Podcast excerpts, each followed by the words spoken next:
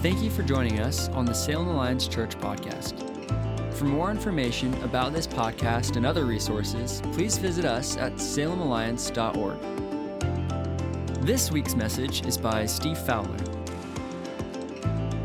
Hey, good day to you, Salem Alliance. Thanks for worshiping with us. You might want to grab your Bibles because we're going to be looking at 1 Corinthians chapter 3 here in a few moments. Also want to give you a heads up that in a little bit we're going to be celebrating communion together. So if you're in your house church, maybe you're watching alone, I just want to encourage you that maybe you want to get some communion elements together, some bread, some juice, some wine, and we'll remember our Lord's death. Just celebrating those words we just sang, that Jesus paid it all.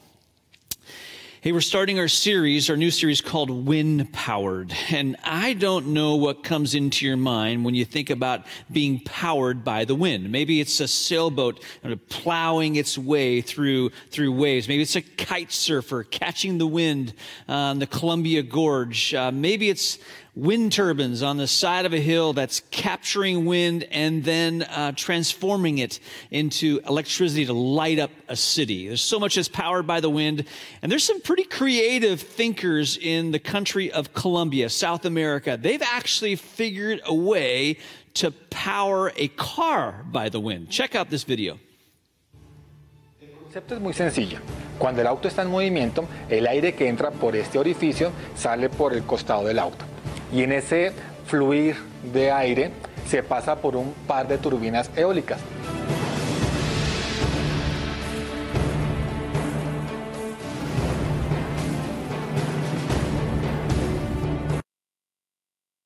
So pretty fascinating, a car powered by the wind, and yet all this sort of different approaches to energy. When it comes to being powered by the wind, you may not know that actually that's what you and I were designed to be like. We were originally created to be wind powered. Now, I'm going to step over here into the classroom here for a second and talk about this because this is an important foundation for us to have. You see, Adam and Eve, when they were in the Garden of Eden, before sin entered the world, they were wind-powered. They were made up of body, soul, and spirit. Let me just kind of play this out for you because Adam and Eve had a spirit in them, the Spirit of God, and God's breath in them. And the original language, the word is pneuma, that it was a spiritual relationship they had with God, literally spirit communing with spirit. And that part of them was alive and well. And they had what is called a psyche, or a soul. You can probably see the English word psyche in this, exactly where this English word comes from. Adam and Eve had a spirit, they had a soul, the mind, will, and emotions, and of course they had a physical body. In the Greek language is the word sarx. Now, they were spirit-led, and I'm going to take this hat here, I'm going to place it right here on top of the pneuma because they were literally spirit-led people. They were keeping in step with the Spirit, and this was how they were designed from the very beginning. This was God's intention for us. But, as you know, sin entered the world, and Ephesians chapter 2 tells us that when sin entered the world, we actually became spiritually dead. Adam and Eve, they actually had their spirit die, and this hat of leadership moved to the soul, or to the psyche. And friends, this is the day that humanism was born. This is the day that we started doing what was right in our own eyes. And this is what happened to Adam and Eve in the garden. Now, fast forward to John chapter 3, and Jesus is having a conversation with a spiritual leader. His name is Nicodemus. And Jesus is explaining to him how someone enters the kingdom of heaven. And he says to Nicodemus that you must be born again. Of course, Nicodemus is confounded by this statement. He can't quite figure it out. What is Jesus talking about? Is he talking about, I need a physical rebirth? And Jesus says, no, spirit gives birth to spirit. There actually is this work of the Holy Spirit in which you need to be born again. What he's saying is you need your spirit to come alive again. And Jesus says, anyone who believes in me, they will be born again. And so when you give your life to Jesus Christ, what happens is spirit gives birth to spirit, that the pneuma in you comes alive again, and you indeed are born again. But catch this, the hat of leadership is still here on the psyche, meaning that when we are born again, yes, God's Spirit enters into our life. You can't be a Christian without the Holy Spirit within you. And yet this process of us becoming more like Christ, this process of working out our salvation is actually moving leadership back from what we think is right to being Spirit-led again. And if you can sort of keep that picture in your mind, then I think you'll get a sense for the foundation that I'm trying to set here when we talk about being wind-powered. That we are born again. We are new followers of Jesus Christ, and there's a part of it. It's come alive again. But here's what you're going to hear in a few moments. What you're going to hear is that you can be a Christian and still not be empowered by the wind. The Spirit of God is in you as a Christian. It would be impossible to be a Christ follower, a follower of Jesus, without the Holy Spirit in you. He does the work of regeneration, the work of rebirth. Yet many of us are not powered by the Spirit. We're powered by other things.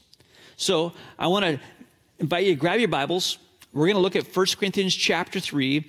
And this morning, as we read these first 15 verses, I'm thrilled because there's a house church that's going to read the scripture for us. This is a house church that meets on Thursday nights. It's a young adults house church. And Abigail and Claire and Paige are going to read the text for us. And I want to encourage us to follow along as they do.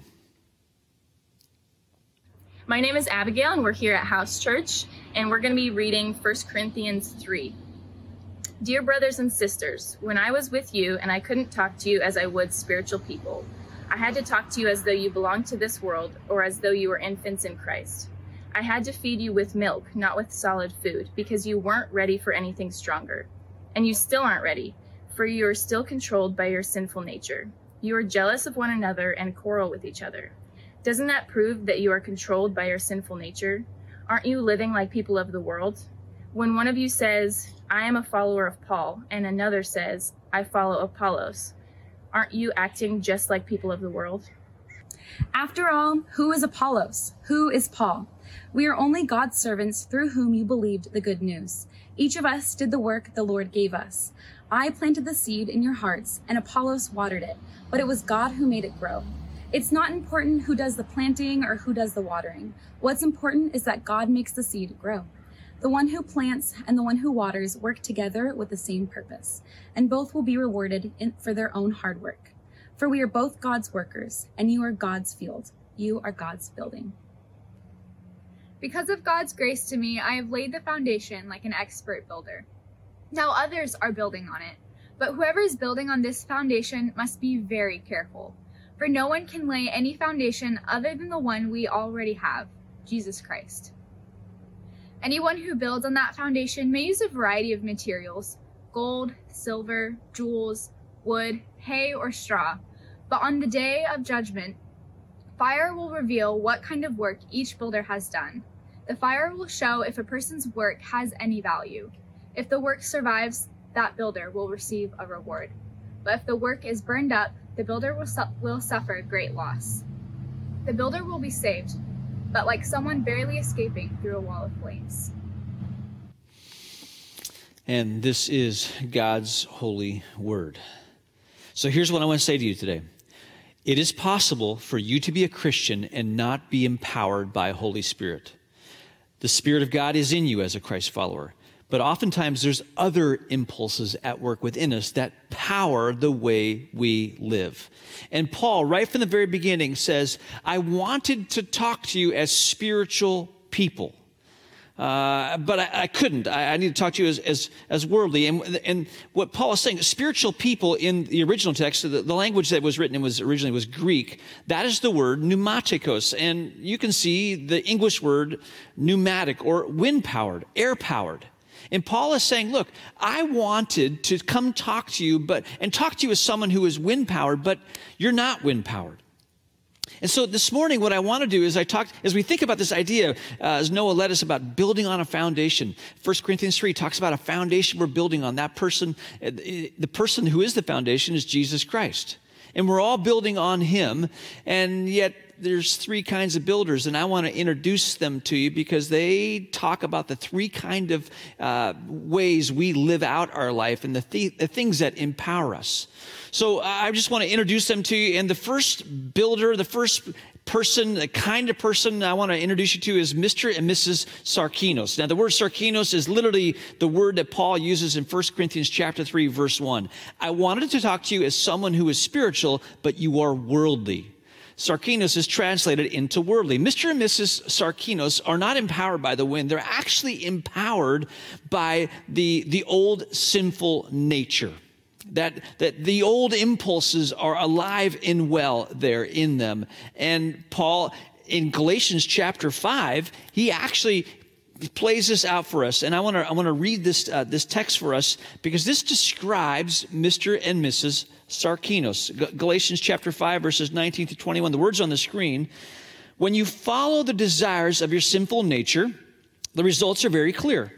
Sexual immorality, impurity, lustful pleasures, idolatry, sorcery, hostility, quarreling, jealousy, outbursts of anger, selfish ambition, dissension, division, envy, drunkenness, wild parties, and other sins like these. Let me tell you again, as I have before, that anyone living that sort of life will not inherit the kingdom of God. Mr. and Mrs. Sarkinos are empowered by the old you, the person that you were before you were introduced to Jesus Christ. And that old sinful nature is alive and well, and it is the one determining, it's setting the sail for the direction in their life. My father-in-law lives on a fairly large piece of property in Hood River, Oregon, and when Trina and I would visit them, my father-in-law and my mother-in-law in the summer, we sit on the porch in the summer, and my father-in-law has this massive bug zapper. The bug zapper with the big blue light. And as we're sitting there and the sun is setting, the bugs are coming in. They're attracted to the blue light, and you can hear the snap and the crack and the fizzle as bugs they're getting close to that light, and they touch it, and they touch that electrified part of the bug zapper, and they fall to the tray. It's like a cemetery for insects. They're underneath that big bug zapper.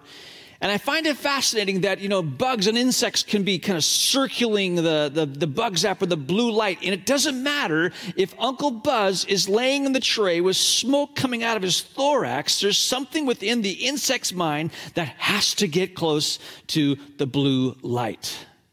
Friends, that's Mr. and Mrs. Sarkinos. That's the person who's empowered by the old sinful nature. And some of us, the old sinful nature is still calling the shots. Here's the second person that I want to introduce to you. It's Mr. and Mrs. Sukakos. Now, this word Sukakos, it's a word that literally means this is someone who is unspiritual. In some translations, it says this is the natural man. This is the person who's mind-powered. In 1 Corinthians chapter 2, verse 14, Paul is saying, look, I wanted to talk to you as spiritual, but actually you're unspiritual. It's this person who is doing what's right in their own eyes. It's the person committed to self-determination, self-preservation. This is the person who, when they hear scripture like, you walk by faith and not by sight, there's this tension that builds within them that it's like, wait a minute, I don't know if I can do that. It's because they're driven by what makes sense to them. Mr. and Mrs. Sukakos are not empowered necessarily by the sinful nature. They're empowered by their own wisdom.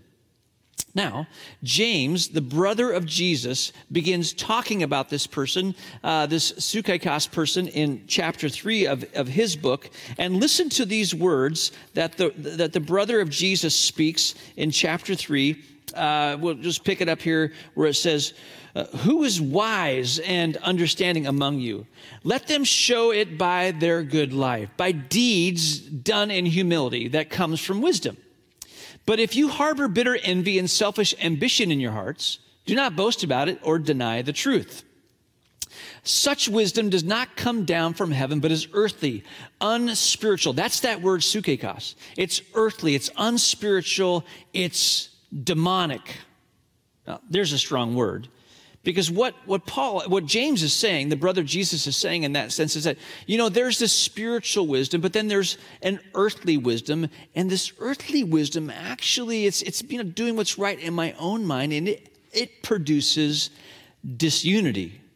One of the if you search and you study the natural man, the person who's thinking about what's right in their own eyes, oftentimes the primary marker of their life, the fruit in their life, ends up being divisiveness, dissension, and disunity. And what James is saying is, look, if you're Mr. and Mrs. Sukakos and you're living in that way and you're producing disunity and dissension, congratulations, that you are living out the mission and vision of hell.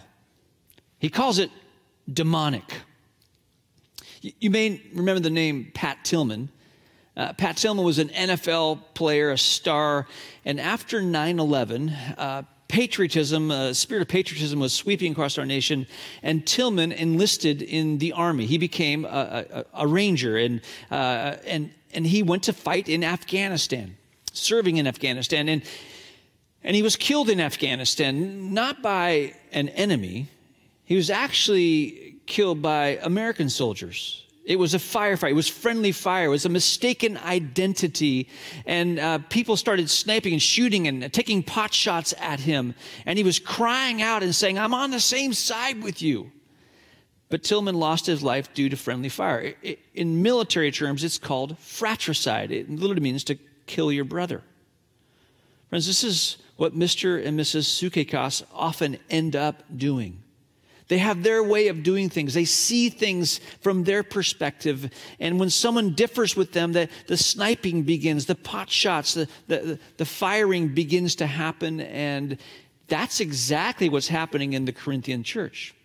Because you have factions that are developing.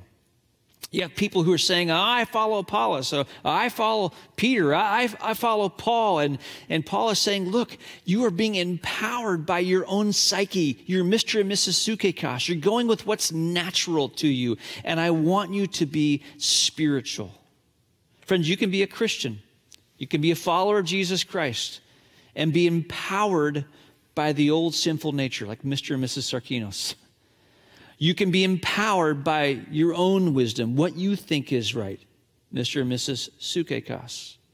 Or you can be the person that Paul is attempting to encourage this church to grow into, as Mr. and Mrs. Pneumaticos. These are the wind-powered people. These are the people who have put to death the old sinful nature. They're working out their salvation. They're no longer giving in to the old impulses. And with their minds, they're yielding their thinking, they're embracing the ethos of the kingdom of heaven. They're living out these unusual statements that Jesus says when he says, "Bless those who persecute you. Don't repay evil with evil."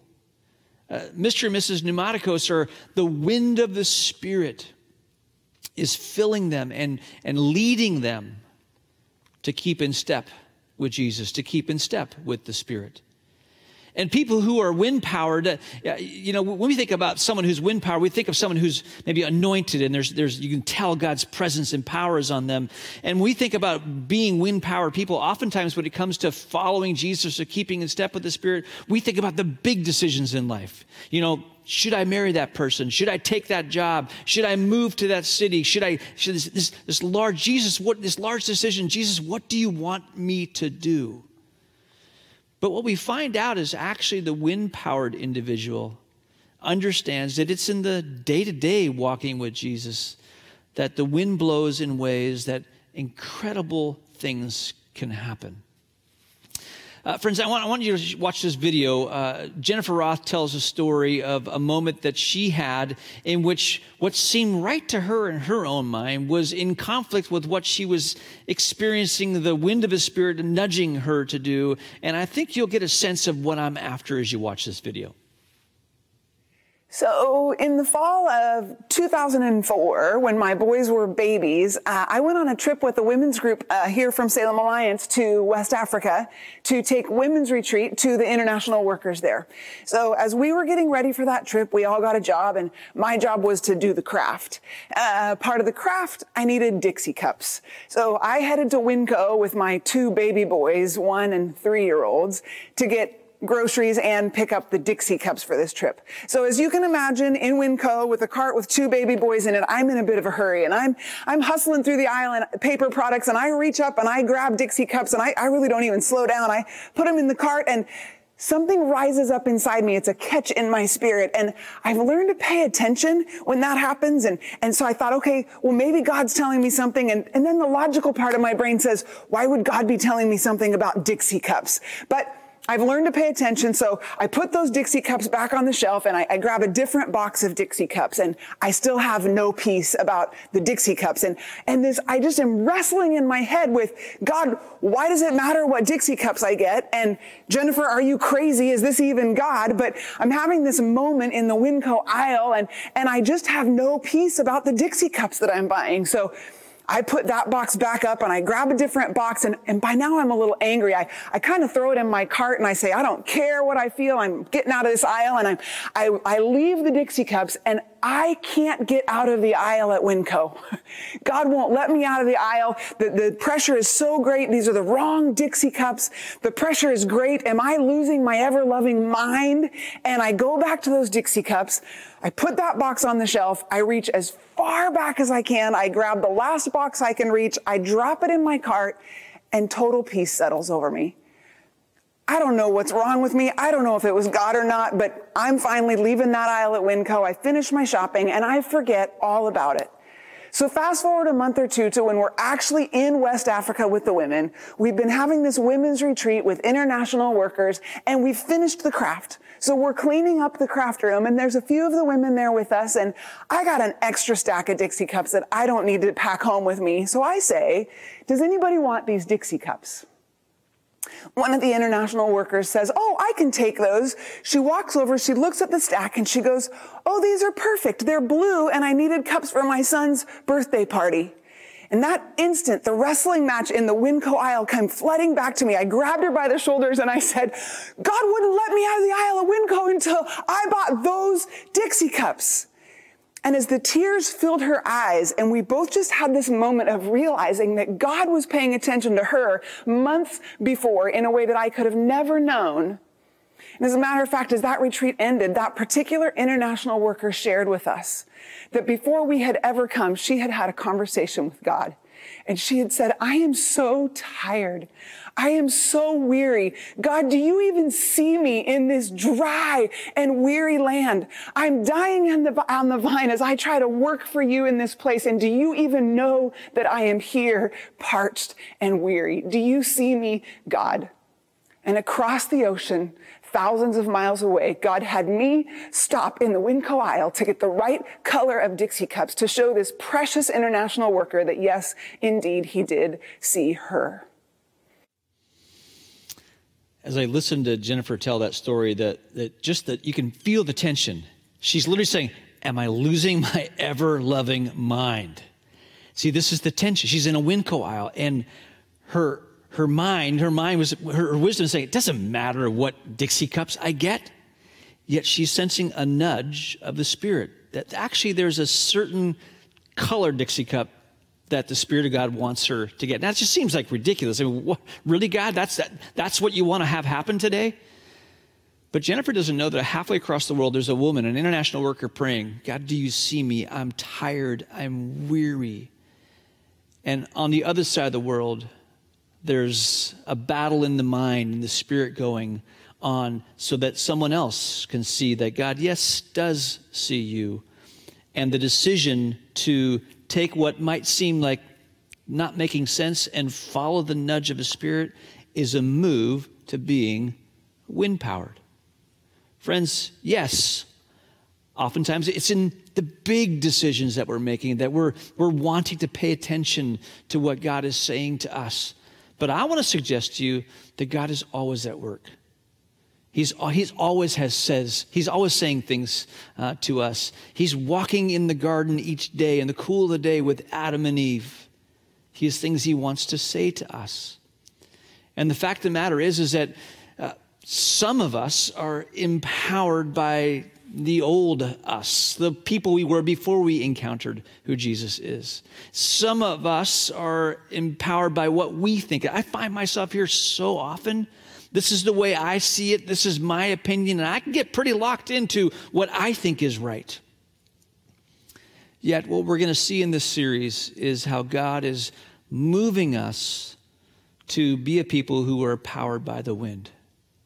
And we have to simply acknowledge and confess that you can be a Christian and not be empowered by the wind. We can be empowered by the old us. We can be empowered by what makes sense to us. But Jesus is wanting us to be empowered by what makes sense to him. See, 1 Corinthians chapter 2, as Paul is talking about this, he says, who knows the thoughts of a man but the spirit within him? Here's what Paul's saying. The only person who knows what you're thinking is you, your spirit. And then he goes on, and who knows the thoughts of God but the spirit of God? Well, the only one who knows what God is thinking is God's spirit. But then Paul says something seismic. He says, but God's spirit lives in you, and you have the mind of Christ. Literally, should God choose to reveal it, you can know what God is thinking, even about seemingly insignificant things like Dixie cups in a WinCo aisle. So let me just wrap up with a couple questions and then a practical way that we can begin this journey of being people who are powered by the wind. And then we'll take communion together. Here's the first question I want to run by you. Does this idea, does it threaten you or does it thrill you? You get a sense of, does this excite you to be a person who's empowered by the wind, that God could use you in such a way? Or does it maybe cause some fear? Maybe it causes some anxiety to arise. You feel threatened by it. And if you do feel threatened, don't go to a bad place on that. See it as an invitation from God. An invitation from God to let go of the old impulses, to let go of what you think is right, and to listen and hear what's on God's mind. But the reality is we have to identify, does this threaten us or does this thrill us? Paul, writing to a house churches in Rome, writes these words in Romans chapter 12. He says, and so, dear brothers and sisters, I plead with you to give your bodies to God because of all he has done for you. Let them be a living and holy sacrifice, the kind he will find acceptable. This is truly the way to worship him. Don't copy the behavior and customs of this world, but let God transform you into a new person by changing the way you think. Then you will learn to know God's will for you, which is good and pleasing and perfect. Hear the invitation to offer your body as a living sacrifice, to renew your thinking and to renew your mind, and not to be pressed into the mold of what the world is saying. See, here's what the world is saying. It's saying, be you. Go with the natural impulses. Go with what you think is right. But we can see what that leads to is disunity and fragmentation. So does it thrill you or does it threaten you?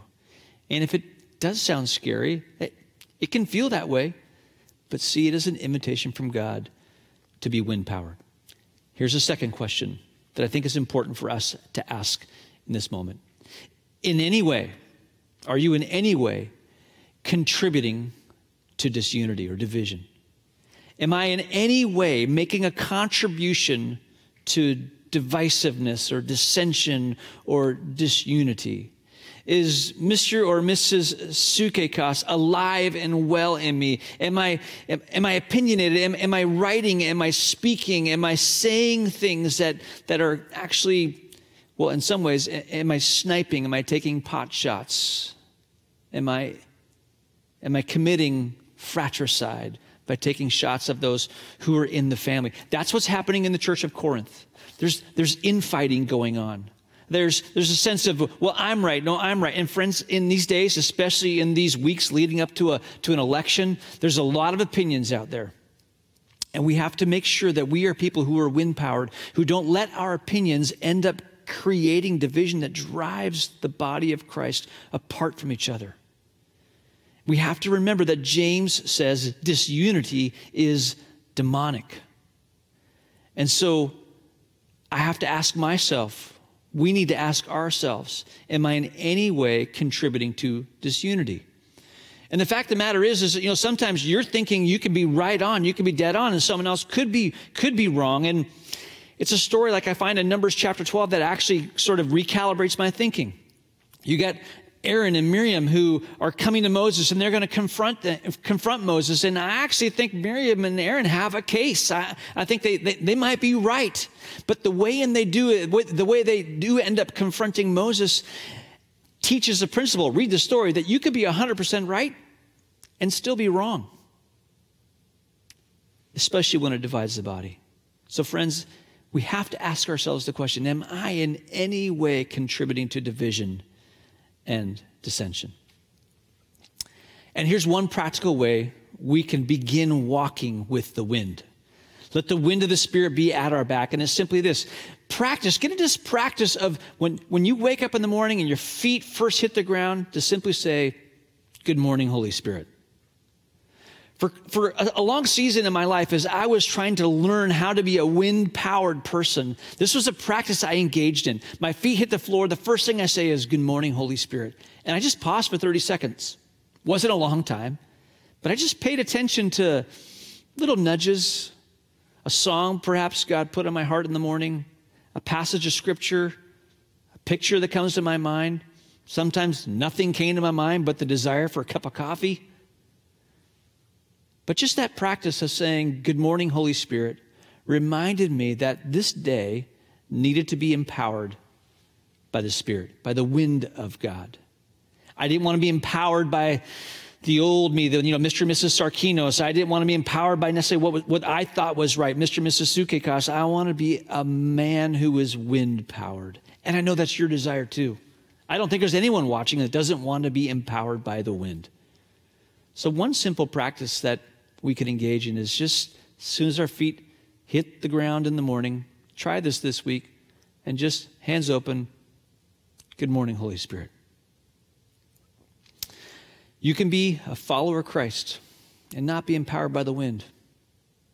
But the invitation to us in this series is to be a wind-powered people. Now, I want to transition us to communion. And this comes in so clearly for us in the life of Jesus. You're probably aware that Jesus said these words. It's found in the Gospel of Mark. It's also found in the Gospel of Matthew. Matthew chapter 20, verse 28. Jesus says, "For even the Son of Man came not to be served, but to serve and to give his life as a ransom for many." Here's what I want you to hear. Do you know that when Jesus says that he's going to give his life as a ransom for many, he never uses the word life in a sense that means his physical body. He never says, "I'm going to lay down my physical body for others." Now, he does, okay? So just relax. He definitely does lay down his physical body. But actually what's interesting to note is if you look at this text and you read it in the original language, is that when he says, "I'm going to lay down my life," he says, "I'm going to lay down my suke." Let me read it again for us. "For even the Son of Man came not to be served, but to serve others and to give his suke as a ransom for many." Think about it.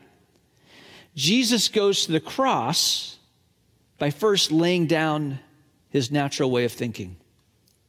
And then he extends an invitation to us in Matthew chapter 10. He says these words. He says, whoever tries to save his suke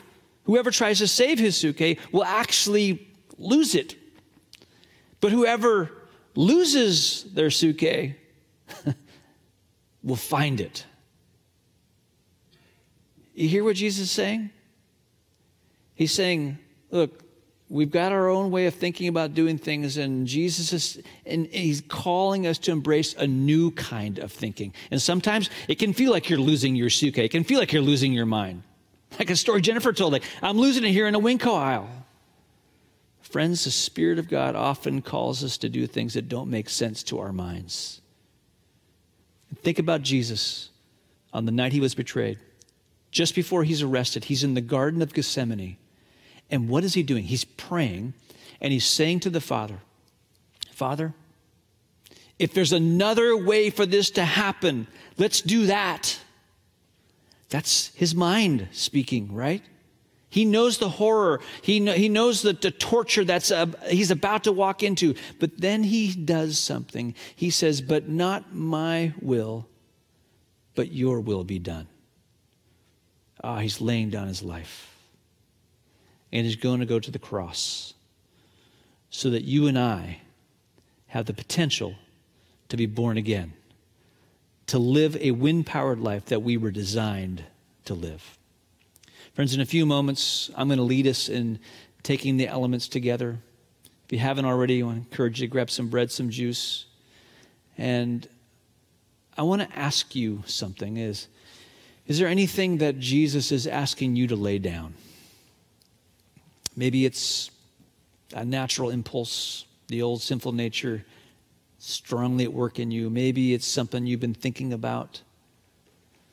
In these moments as we prepare our hearts to celebrate and remember what Jesus has done for us, what is it that he's asking us to lay down?